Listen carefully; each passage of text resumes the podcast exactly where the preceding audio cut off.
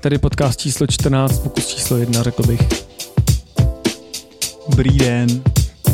Dobrý den.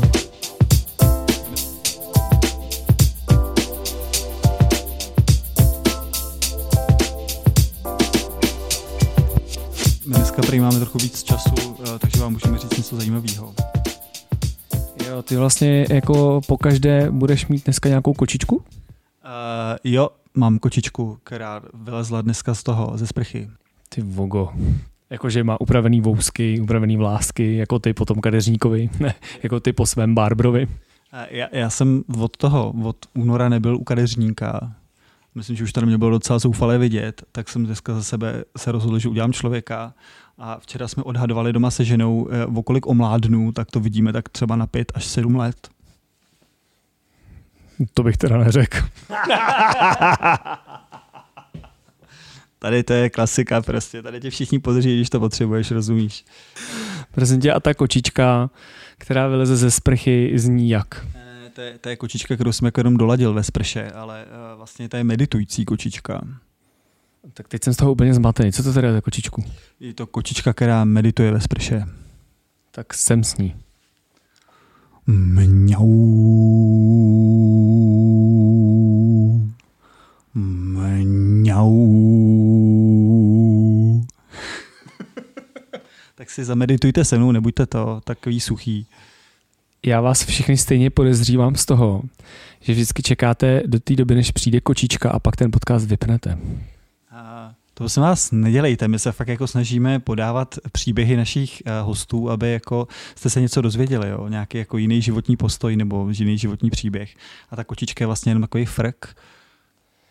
No a dnešní podcast uvedeme asi trošku, já nevím, dejme tomu, že tady máme teď trošku víc prostoru na to a mluvit taky trochu o nás, což se ve všech těch podcastech snažíme nedělat. Uh, takže o nás. My jsme minulou středu zahájili projekt Klisna na cestách, který je docela vtipný, to znamená, že jsme stáli ve stanu a já jsem točil pivo. A u toho jsme došli k zásadnímu názoru, že totiž uh, porno se točí, pivo se čepuje a Santa točí pivo. to jsem jako já, protože já pivo prostě nenačepuju. Ne, že by to bylo pod můj úroveň, já to prostě jenom neumím. A točit porno taky neumíš, tak točíš aspoň pivo. Hele, to ale jako nemůžeš vědět, jako zase. jako je fakt, že porno jsem s tebou nikdy neviděl a ani, a ani vidět nechci. tak já doufám, že na tebe nikdy nikde nevyskočím. to bych se taky rozdivil, ale... no, ale já bych se rád vrátil zpátky k tvé myšlence klisny na cestách. Um, tenhle ten projekt spočívá v tom, že jsme si chtěli vyzkoušet, jestli dokážeme dělat parlur taky někde jinde než jenom v parluru. A já jsem se tě vlastně v rámci toho chtěl zeptat, to totiž je o tom, kdybyste to náhodou nevěděli, tak Kubík stárne vedle mě. Jo. Teď už tomu týpkovi je prostě těžce přes 30 a, a rozhodl se, že bude dospělý a že to jako bude šéfovat. Takže aby se tady v tom parluru jako se mnou pořád tak nenudil, tak prostě vymyslel projekt Klistny na cestách. Vrhnul se do toho jako vždy po hlavě, teď se hrabe ve vouskách a velice vážně nad tím přemýšlí a rozhodl se, že je potřeba, aby jsme byli více progresivní a více do světa. Klisna na cestách je výsledek a vlastně to znamená, že když je vás 30 a víc a chcete udělat mejdán, tak my prostě za váma přijedem a umíme asi všechno to, co umí Parlur? Prosím vás. Prosím. On to zase prostě říká tak, aby to jako vyznělo jako, že teď někdo drží ty otěže jiný než on. Jo. Takže ano, je to nějaký projekt, který vzniknul na základě toho, že Sandí si potřebuje všechno dělat eh, tady v Padluru sám a já jsem si řekl, že mu do toho nebudu kecat, takže si zkusím nějaký vlastní projekt, který eh, vznikla Klisna na cestách a jen bych to upřesnil, 30 ehm, lidí je nějaký počet, který zvládáme, maximální počet, který jsme schopni zvládnout je 50 lidí. Ne, že nám napíšete, že máte mejdan pro tisíc lidí a chcete Padlur. Uh, no takhle, my jsme to ještě neskoušeli, jo. možná bychom to zvládli, ale zatím jsme vyzkoušeli jenom 50. A co to tedy obnáší? Já jsem teď předsekával led pro těch 50 lidí, takže jsem tam, jsme tam přivezli ty kosky s tím ledem a já jsem třeba hodinu a půl jenom jako sekal ten led. Tak si říkám, když to bylo 50 lidí a hodina a půl sekání ledu, tak to znamená, že kdyby těch lidí bylo tisíc, tak třeba 24 hodin sekám led, že to bylo super. a po té korona srandě eh, se Padlur tak nějak ještě trošku víc zmenšil a mm, nějakým způsobem jsme se chtěli navrátit zpátky k tomu, co jsme dělali před třema, čtyřma rokama, kdy jsme na vás měli čas a měli jsme čas s váma komunikovat a bavit s váma nejenom o drinkách, ale obecně. A proto tady se vyhýbáme velkým skupinám, ale řekli jsme si, že vlastně škoda vám nenabídnout eh, to, co umíme, někde mimo ten bar. No, tak eh, na tom pracujeme. Samozřejmě se to učíme a samozřejmě tady vidíte, jak to zase vypadá, když nabízíme něco, co chceme tak jako poslat do světa, aby to dávalo smysl. A přitom to nebylo hloupý. no tak to se očividně nepovedlo. A mm, já myslím, že vlastně docela jo, ono to docela dává smysl, je to hezký, bylo to hezký, tak to byla super. Ta, ta, ta. No a um, asi proto budeme dělat nějaký stránky nebo něco, kde se můžete podívat, jak to vlastně probíhá, co jsme schopni vám nabídnout, ale do té doby eh, je to takhle pouze přes náš podcast, vlastně i trošku záměrně, protože eh, podcast poslouchají hlavně lidi, kteří k nám chodí a my bychom vlastně touhletou cestou vám chtěli říct, že tady ta možnost je a kdyby se vám naskytla nějaká příležitost udělat mejdan pro třeba vaší firmu nebo u sebe na zahradě nebo kdekoliv, tak stačí nám napsat tady tomu pánovi na jeho telefonní číslo, nejlépe třeba v 9 ráno, on to miluje, a nebo prostě na Facebook, Instagram, kdekoliv a nebo se tady prostě zastavte a pokecáme o tom. No a to, že to je tvůj projekt, ale znamená, že budu psát tobě v 9 hodin ráno a uvidíme, jak ty se s tím vypořádáš. Aj, aj, aj, aj. Ještě bych tomu rád chtěl říct, hele, potřebujeme si vyzkoušet nějakou svatbu, jo, lidi. Jestli náhodou víte o někam, kdo potřeba udělat mejda na svatbě, tak se ozvěte, protože rozhodně nutně potřebujeme zkusit udělat mejda na svatbě. Takže to bylo takové uh, reklamní okénko. A na pohřbu. Ty vole. Jakože bychom dělali třeba drinky Last Word Cocktail. Jasný. Zombie.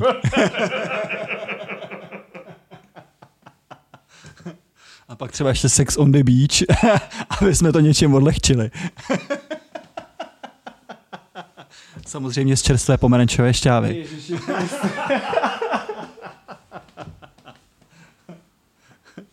A Smirnov vodky. Tam. A, a ne, jak si zabít projekt hned ze startu. Ne, ono je Smirnov Black, si myslím, že se k tomu naprosto hodí. Třeba Black Death vodka, že jo? Black Death Margarita.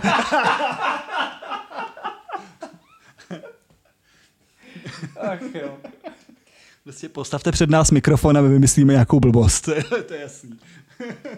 Ale všiml si, jak jsme se zlepšili. Jo a by the way, máme tady posledních pět lahví džinu, kdybyste měli zájem.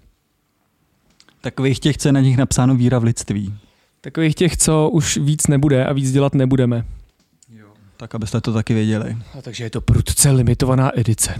Bože, opravdu, to je hrozný. Jo, vidíš to, tak jsme se dostali do stavu, že děláme prudce limitované edice. Hele, mám na tebe otázku, když tady máme ten prostor. Jo. Um, jak se cítíš po tom, co máme měsíc otevřeno? Mně se teď poslední dobou stává, že tak jako po té 11. hodině, že jo, a tak vypouštíme ty lidi do toho světa a venku naproti nám je těch osm policejních aut a tam v těch dveřích stojí policajti, kouří cigarety a tak nějak jako se na mě usmívají. A i vidět v těch očích takový to, jo jo, my víme. Doufám, že vy taky. A já na ně koukám a říkám, jo jo, my taky víme.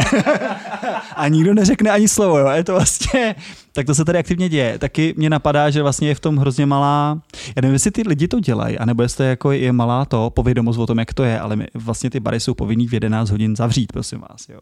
Takže lidi sem přijdou za 5 minut 11 a řeknou, a vy nás jako vyhodíte. A je to vlastně dost hustý. A taky mi volají lidi třeba v 11.10 a ptají se mě, jestli mají otevřeno. A mě by napadlo, nebo jsem přemýšlel nad tím, jestli někoho někdy napadlo, že třeba může volat jako někdo, jako kvůli, aby vás mohl udat.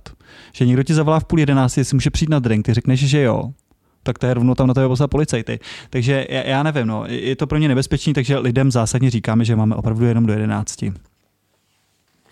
Tada. Tada. Jsem dneska rozhodl, že budu dělat takovýhle pazvuky. Mňau.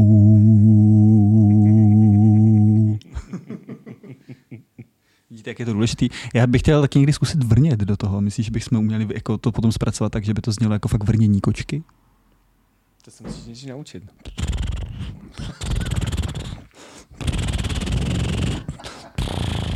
Tak to je ono. A proč jsem to byl Kubík, to jsem nebyl já, jo? Jenom by se to věděli, že ten týpek taky není úplně normální. Ne, ne, ne, to byl Santa a já tady na něj celou dobu jenom koukal. tohle, to, tohle to na mě nehodíš. Já, já mňoukám, jo.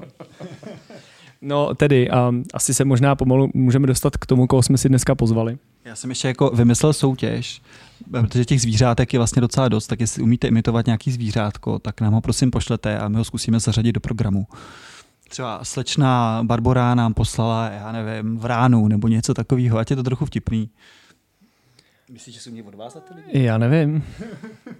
To asi uslyšíš a možná uvidíš. Jo, tak, tak se na to moc těším.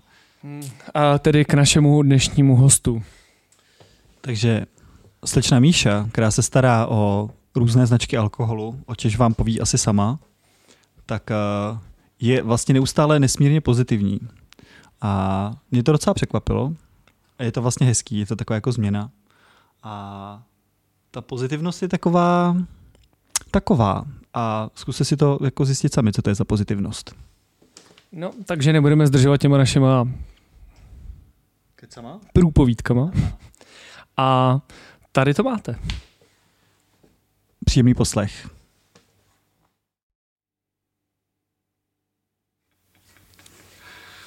Tak slečno Michailo. Dobrý den. Dobrý den. Dobrý den. Rádi bychom vám dneska představili uh, slečnu Michálu Tesařovou a její alter ego Patrici. Tak pozdravte ještě jednou. Dobrý den.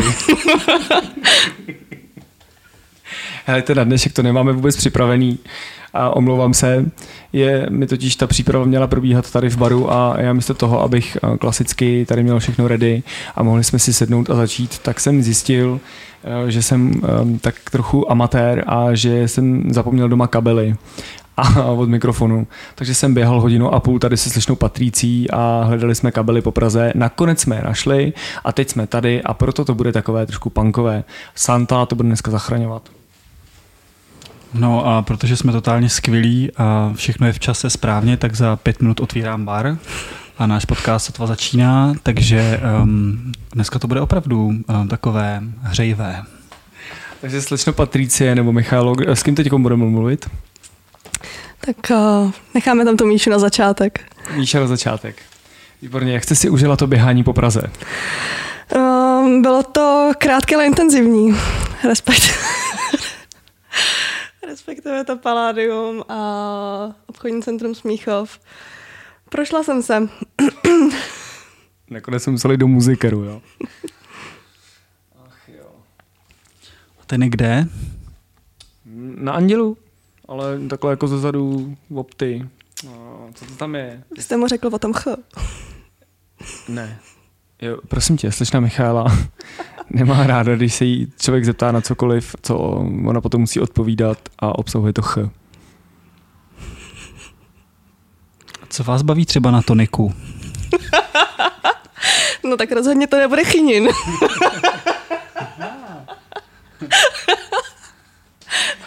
Helejte, to je zajímavý. A kdy jste na to přišla, že máte problém s ch?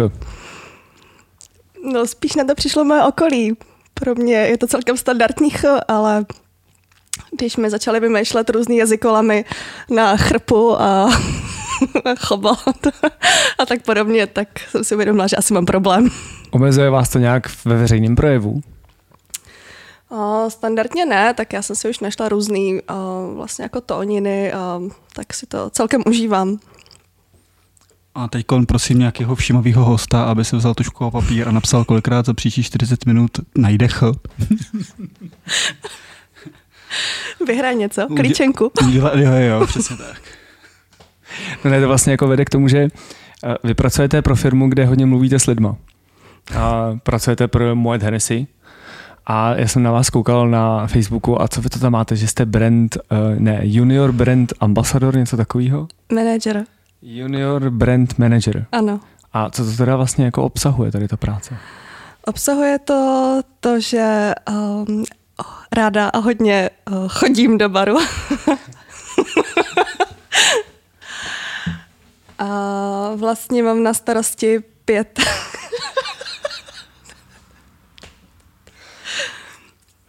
Dáme tu otázku znova, nebo mám, Ne, povídej, mám navázat? Dobře.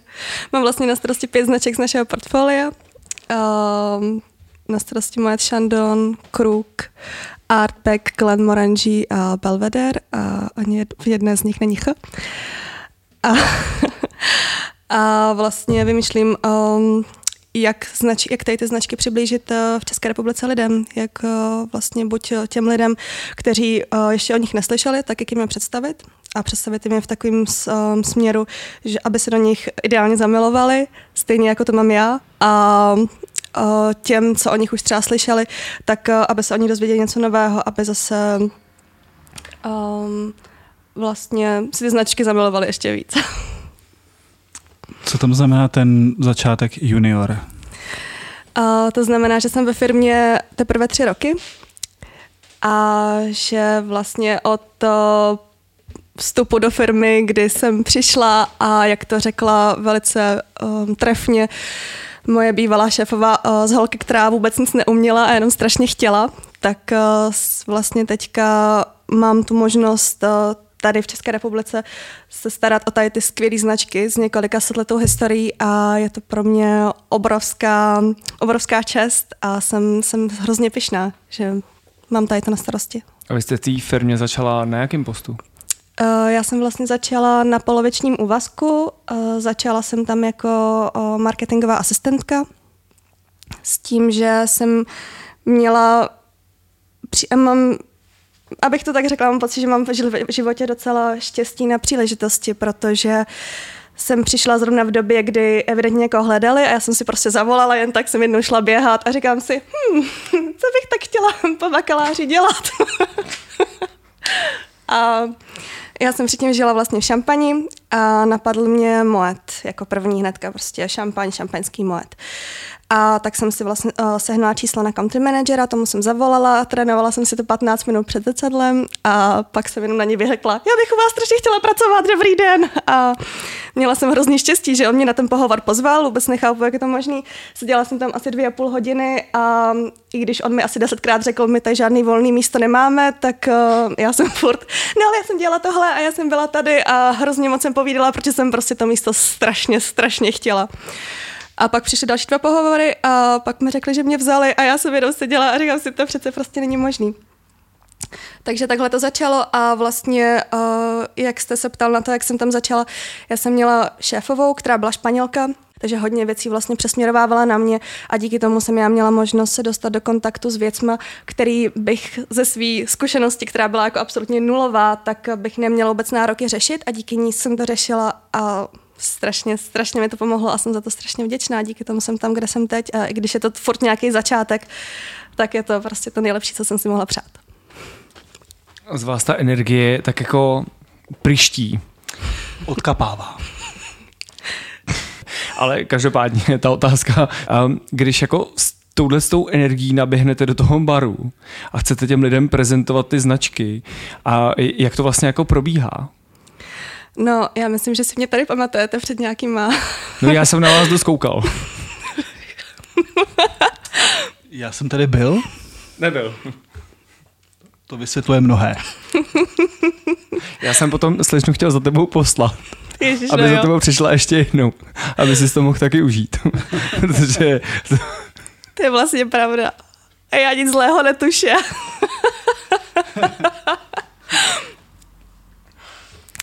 to je pravda, no. Um, jo, teďka už se to trošku jako vyklidnilo, už mi, myslíte, že ne. Aha. Prosím vás, teď už je to vyklidněný, jo? Takže se asi neberte představit, jaký to bylo předtím. Mně lidi říkali, že ten podcast poslouchají 0,3 krát rychlejš. Aby ušetřili trochu čas, tak u vás to nedoporučujem.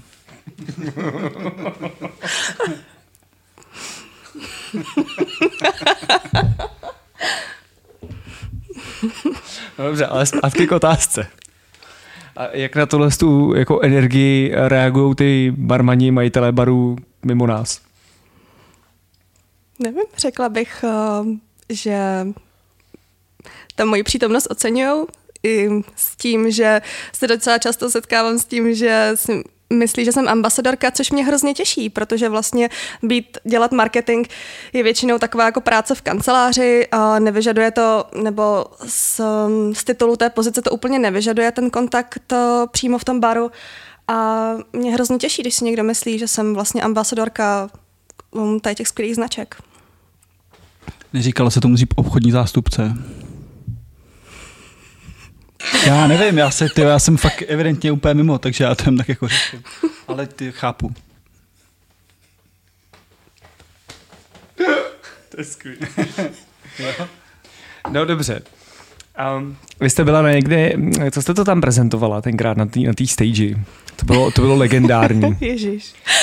Um, co myslíte, když jsem tu, když jsem tu soutěž uh, ohlašovala, že bude, nebo když jsem vyhlašovala ty její výsledky? No počkejte, ale ty naši posluchači neví, co to bylo za soutěž. A já si teď nemůžu uh. vzpomenout.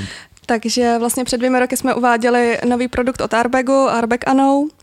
A to byla taková jako první chvíle, kdy jsem přišla do kontaktu um, víc uh, s tím barmanským světem, protože doposavať já jsem vždycky do baru ráda chodila, ale nikdy jsem tam neměla úplně tolik kontaktů a vlastně v té době uh, jsme měli ambasadora na Belvedere vodku, Lukáše Mihálka a právě s ním jsem tady začala procházet ty bary. On mě tak jako víc, uh, nebo jsme vlastně si vytipovali bary, kde, pro které by to mohlo být zajímavé, tady ten produkt a tady ta soutěž což jsme teda se trošku spletli u vás. ale, ale zavedlo nás to až sem.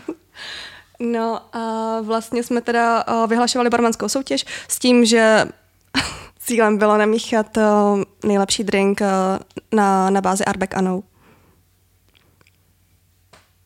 To byla ta soutěž, jak jsme do toho potom nalili tu Niku a Lafroik. Dali jste tam ten Arbeck, přece Nika tam byla, ale Arbeck jste tam dali. OK, ale já jsem spíš mluvil o nějakém vyhlašování. A to bylo, to bylo, to vy jste tam byla na nějaký té stage a hrozně jste to tam rozjížděla a pamatuju si to byl. dobře. Ne, ne, já si to jenom pamatuju z vyprávění, víte? Ježiši. No, um, jak říkáte, no, tak... To některé věci se snažím do nich dát úplně všechno a evidentně se mi na to na té stage povedlo, když si to ještě pamatujete i po dvou letech. No a co jste tam jako cítila, nebo co ve vás vyvolalo, vy, vyvolalo a tuhle tu jako potřebu to tam prostě roz, rozjet, jak kdyby to byl nějaký koncert? Protože takhle zněla zadání od mojí šéfovi.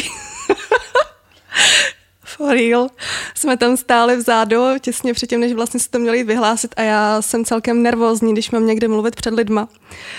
A tak a ona mi právě říká, Míšo, neběhni tam a buď jako rockstar. tak jsem, já s autoritama nemám úplně problém, takže jsem to tak jako vzala za svoje, co mi bylo řečeno. A, a už mi jenom chyběl prejskok do publika. To jste tam byla za Míšu ze Sařevou anebo za Patrici? Já si myslím, že v tady té době se uh, Patrici začala probouzet.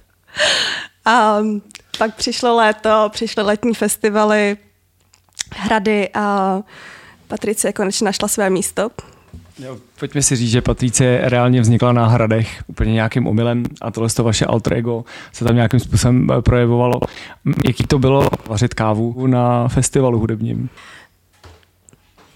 Byl to trochu šok, protože vlastně jsem si za, za tu dobu, co dělám u Moet Hennessy, zvykla na nějaký styl komunikace, na nějakou takovou jako elegantnost, i když se třeba člověku úplně nelíbí, co mu někdo říká, nebo co má zrovna říct on, tak myslím si, že my se vždycky snažíme si držet nějakou určitou eleganci v našem sdělení. A to samé si myslím, že se děje i třeba co se týče pražských barů, že je tam ta úroveň služeb a komunikace s zákazníkem na vysoké úrovni a já jsem se vlastně o to stejné snažila trošku asi naivně i na českých hradech a zámcích, kde jsem prodávala ledovou kávu s příchutí máty a karamelu a byla jsem byla jsem jen trochu překvapená. Byl to vlastně, ten šok byl v tom, um, v takové jako neorvalosti lidí vůči obsluhujícímu personálu. Uh, já jsem tam vlastně byla úplně no name, byla jsem prostě personál, co dělal kafe a musím říct, že smekám před každým, kdo dělá v pohostinství a kdo si celý večer dokáže udržet uh, prostě chladnou hlavu a klid, protože um, prostě někdy to, někdy to vážně není jednoduchý. A pro moji povahu už absolutně vůbec ne. Takže já, já smekám před každým, kdo dělá v gastronomii, v pohostinství a dokáže prostě přenést se přes svoje vlastní ego a být, poskytovat prostě ty nejlepší služby, ať už je ten člověk, kdo ty služby vyžaduje, jakýkoliv. Co byl ten moment, kdy, kdy jste si, jako, nebo přišlo to v nějakou chvíli, kdy jste tam prodávala tu kávu, že, že jste si přesně nad tímhle s tím začala přemýšlet, anebo jste jako nad tím přemýšlela až zpětně? Jakože máte v tu chvíli, kdy se dějou prostě nějaké neurvalosti a vám je to vlastně trošku nepříjemný, máte chuť vybouchnout, anebo na to prostě jako koukáte a říkáte si, to, to snad není možný, ale vlastně nenecháte ovlivnit tu práci a začnete nad tím přemýšlet až potom. Já mám trochu problém v tom, a tohle je věc, na který se dlouhodobě snažím pracovat, na, s nějakou jako držet si odstup nebo na ty svoje emoce vlastně se snažit nahlížet uh, trošku víc jako z dálky. Úplně si jako nepřipouštět k sobě v tu danou chvíli, co přijdou a sna- snažit se prostě od nich mít větší odstup. Takže v tu chvíli bylo to, musím, musím uznat, a i proto si uvědomuju, jak, uh, jakou vlastně jako práci vykonává ten uh, vykonává personál v pohostinství. Protože pro mě to jako absolutně v tu chvíli bylo něco, přes co jsem měla fakt problém se dostat a přes některé reakce lidí, že někdo nepozdraví a když nedostane něco hned, tak je až jako osobně nepříjemný ten člověk. Měla jsem strašný problém s tím srovnat. Pojďme zpátky do vaší práce. Tady vy, vy jste z tohle nějaká úplně wow. A co je ta nejtěžší věc na vaší práci momentální? Je to asi ten tlak toho, že jsem si, a já strašně nechci, aby to vyznělo jako kliše, nebo jako, že se tady teďka snažím um, říkat um, jenom superlativa a tak, ale to, co říkám, tak uh, to tak je a já cítím jako obrovský závazek vůči značkám, pro který já pracuju, protože pro ty značky, nebo ty značky prostě někdo budoval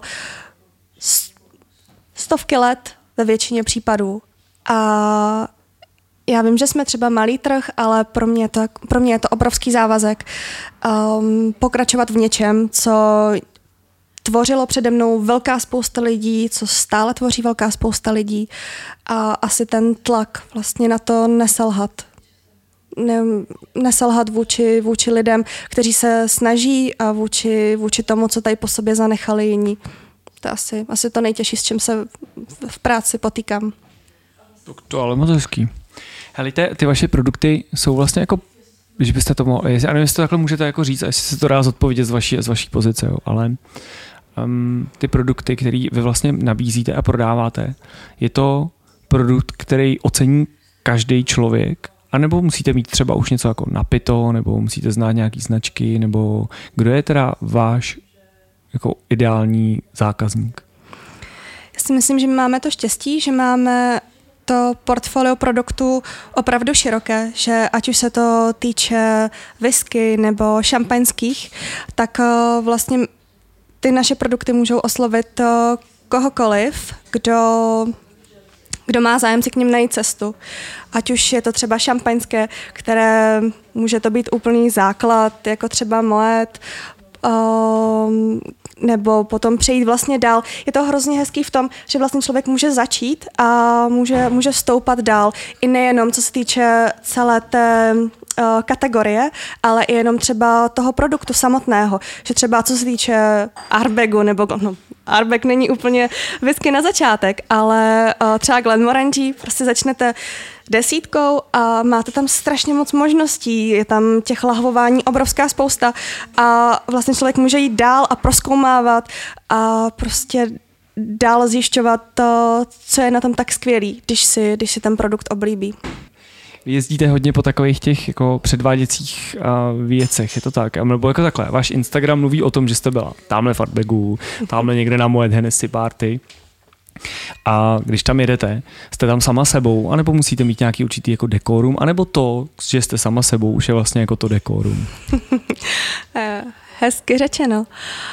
Uh, já si myslím, že jsem se tak nějak jako vyprofilovala do nějaké osobnosti, kterou jsem pořád a nemusím si na nic eh, hrát ve společnosti nebo uh, i tady, i když uh, jsem z toho samozřejmě nervózní, tak nemusím přemýšlet nad tím, jestli to chci říct takhle nebo takhle, prostě to říkám tak, jak to běží a plyne.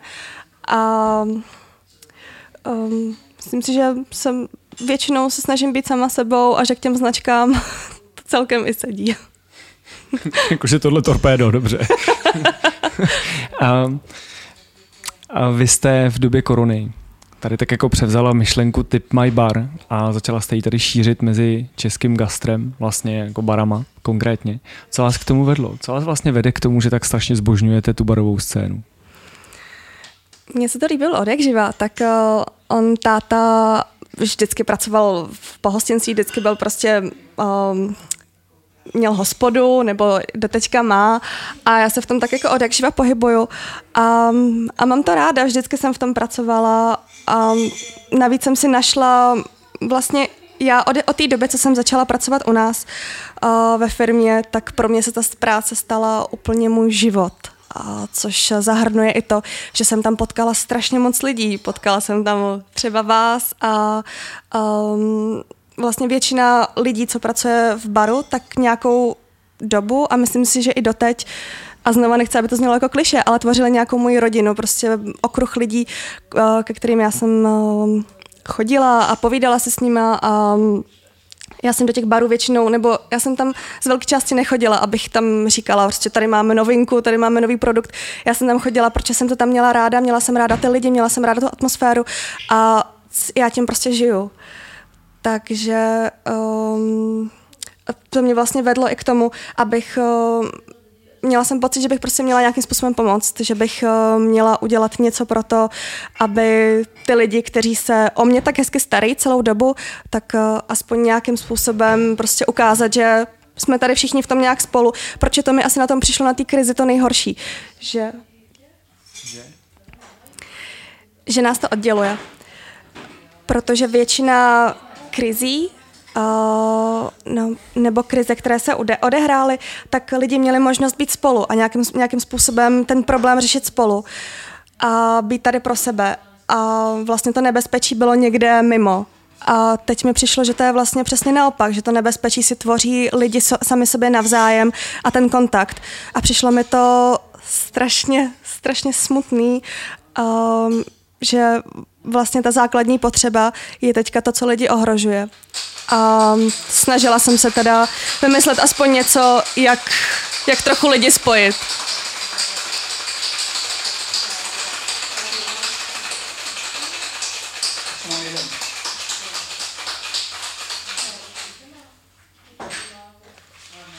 Jaká na to vlastně byla odezva?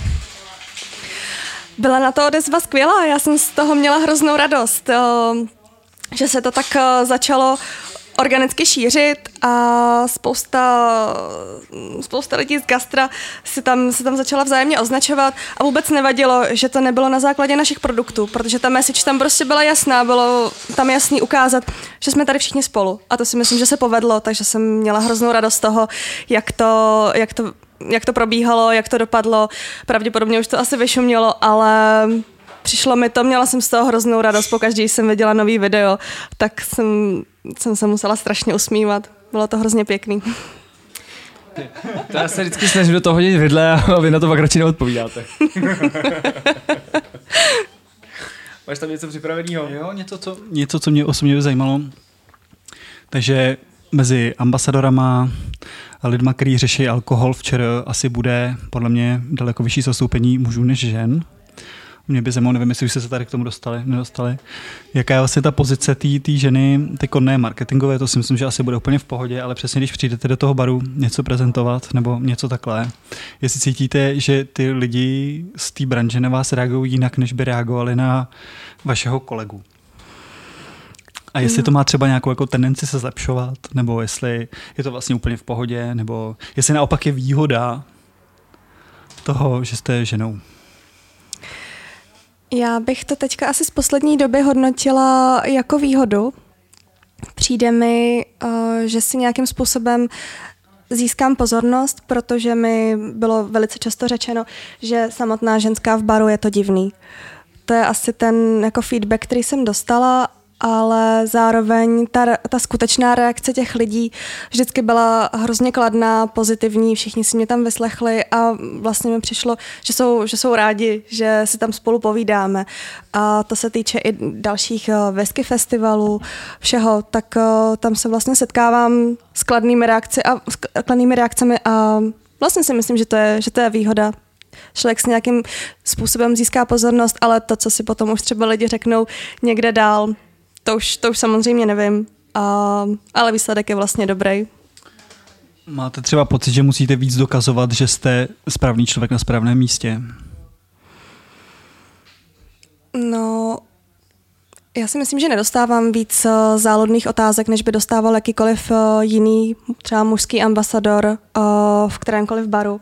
Myslím si, že možná spíš míň, spíš, eh, spíš je člověk překvapený, že se o to whisky vážně zajímám, že, že se o tom něco chci dozvědět a když eh, třeba jsem někde byla na nějakém whisky festivalu a stál tam třeba někdo eh, z jiné společnosti, přišlo mi, že mu dávají trošku záludnější otázky a trošku jsou na něj tvrdší, takže pořád bych to spíš hodnotila kladně a přístup je, je fajn.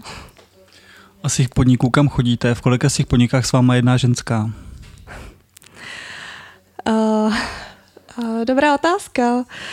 No, na první dobrou si vzpomenu u vás na Zuzku. A Anička. No, asi bych je, abych, ne, abych nezdržovala, tak bych je spočítala na prstech jedna ruky. Má to podle vás tendenci se zlepšovat, nebo to tak nějak stagnuje?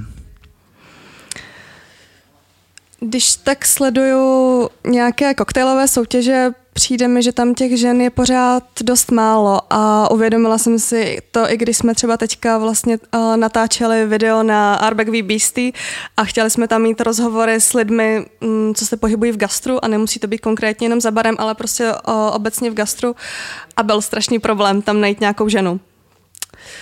Takže nepřijde mi úplně, že by se ta situace zlepšovala i nevidím to tam. A myslím si, že nevidím úplně důvod, protože, jak říkám, komunita nebo muži v barech se vždycky chovali jako gentlemani. Já jsem se vlastně chtěl zeptat, když jsme jako trošku naťukli korunu, tak jak vy jste jí prožívala? Protože vy vypadáte, že máte jako hromadu energie a potřebujete furt něco dělat a najednou vás někdo zavře doma a máš smůlu. No, nebylo to úplně uh, období, který bych potřebovala postovat na Instagram, protože tam takových momentů nebylo moc. Bylo to dost náročný. Um, nenaučila jsem se pít ani chleba. mrk, mrk. um, ani, ani cokoliv vlastně jiného užitečného, ale co mě tak nějak drželo a bude to zase znít, že hrozně, ale byla ta práce protože my jsme dokázali fungovat nějakým způsobem, i když teda bych si nejradši nad sebe dala ceduly, že se těším, až už nebudu mít nikdy v životě žádný Zoom call, protože to jsou příšerné věci. Ale uh, vlastně jsme dokázali nějakým způsobem fungovat, vymýšlet nové věci a bylo, bylo fajn vidět, jak se ten tým pořád drží dohromady, pohromadě a pořád jsme se, pořád se snažíme. Hejte se, jaký je rozdíl mezi Zoom callem a skutečným rozhovorem? Třeba mám pocit, že moje sestra žije jenom jako z těch Zoom callů a že vlastně pro ní je to úplně normální, mm-hmm. že se nezměnilo vůbec nic. A teď, když máte to srovnání toho reálného rozhovoru s tím jako telefonem přes internet, tak jako v čem je ten jako nejzásadnější rozdíl? No, nejzásadnější rozdíl je v tom, že na normální rozhovor se můžete připravit aspoň třeba 15 minut předem. Na Zoom call jste někde prostě já nevím, jestli jste to někde jako zaregistruje, takový ten jako um, home office uh, style, kdy prostě nahoře máte teda nějakou košili, dole něco, nějaký tepláky nebo tak něco. Já jsem většinou to moc jako neřešila, jak doma vypadám a najednou prostě 9.05 a Zoom call tady s video, tady s kamerou a já jsem vždycky jenom, je pardon, já ještě běžím, musím pro kurýr mi něco dovést, tak zavoláme si za chvilku. No, asi to je ten nejzásadnější rozdíl v tom. Takže ten rozdíl je teda v tom, že člověk se musí nastavit, že je doma, ale není doma a měl by pracovat. V té, v té práci nebyl tak úplně problém, spíš v nějaké jako... Já třeba žiju sama, nebo, by, um, byla jsem tam celou dobu vlastně sama v tom bytě, takže jsem neměla úplně potřebu um, se nějak výrazně o sebe starat.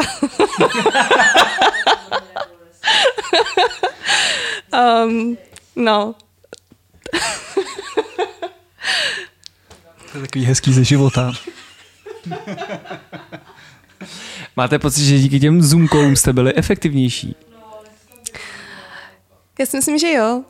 Um, protože se vlastně kdykoliv dalo zavolat, uh, ať už... Uh, a vlastně ten my jsme většinou ty kole využívali víc než e-maily a ten e-mail si tak jako člověk dá do nějakého vyhnívače a prostě jako jasně, jasně odpovím, ale ten Zoom call prostě, když řeknete dvakrát přijel kurýr za den, tak už to zní trošku divně. prostě to vzít musíte. Takže si myslím, že jo.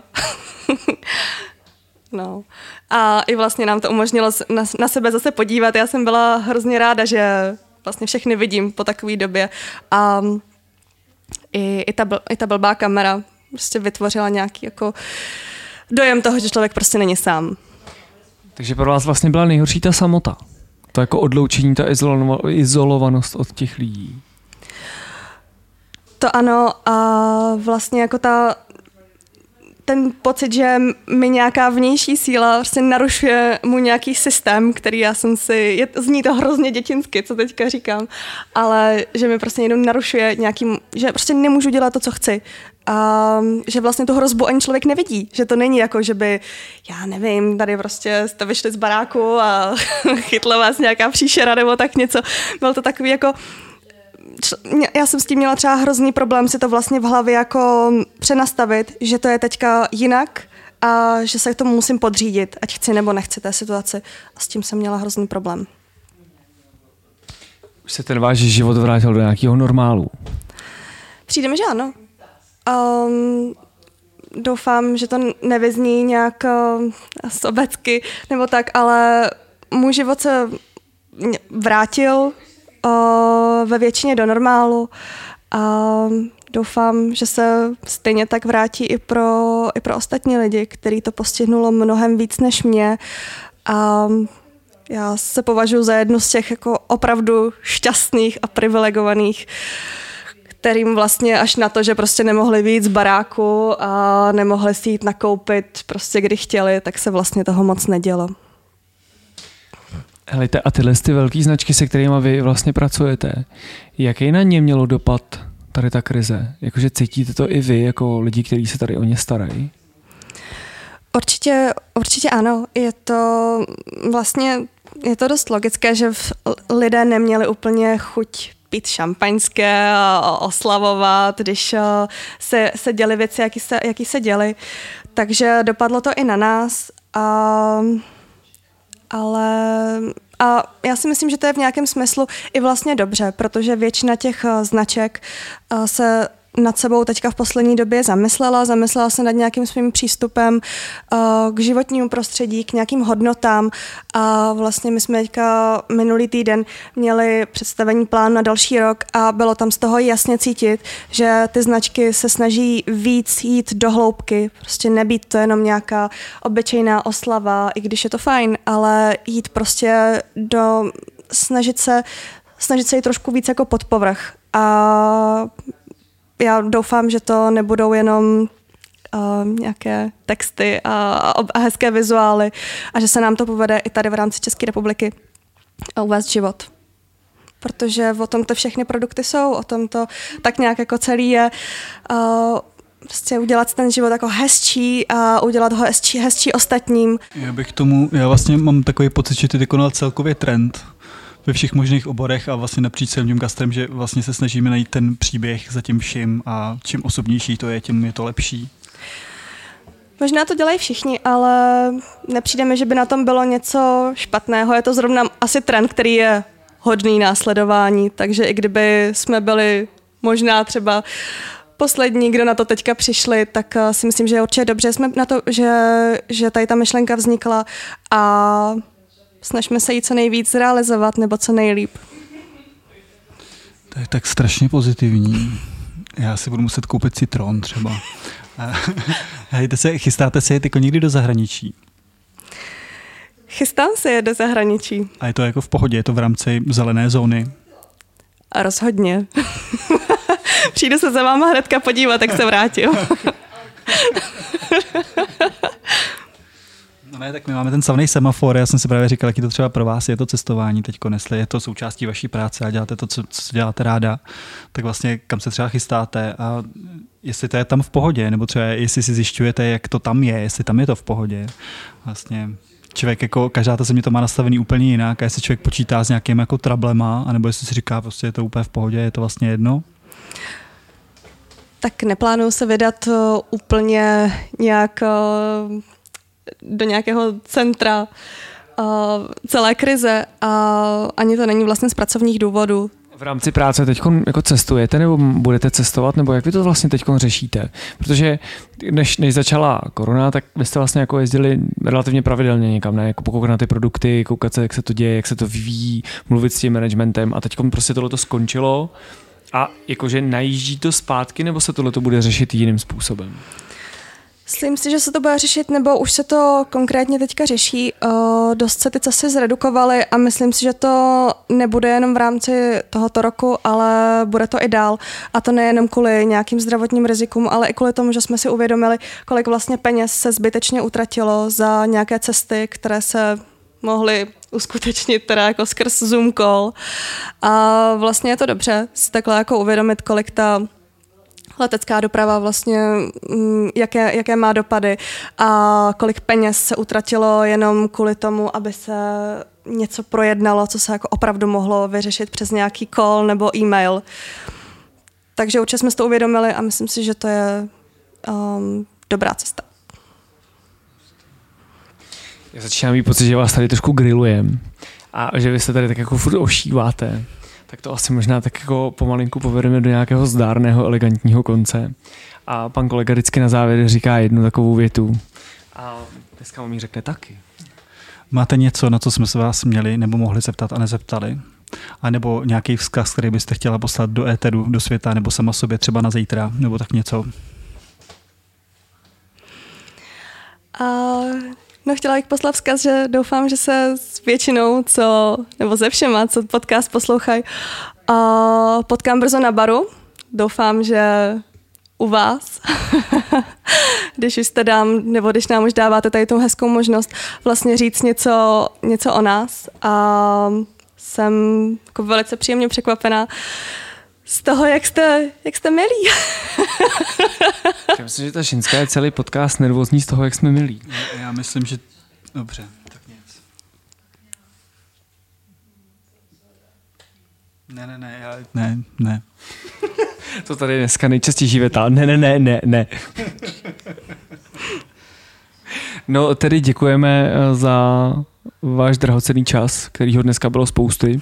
A nejenom v tom podcastu, ale i v rámci ježdění pro ty kabely. A doufám, že vás uvidíme brzy u nás na baru a že tady u nás dáte drink. Děkujeme a mějte se.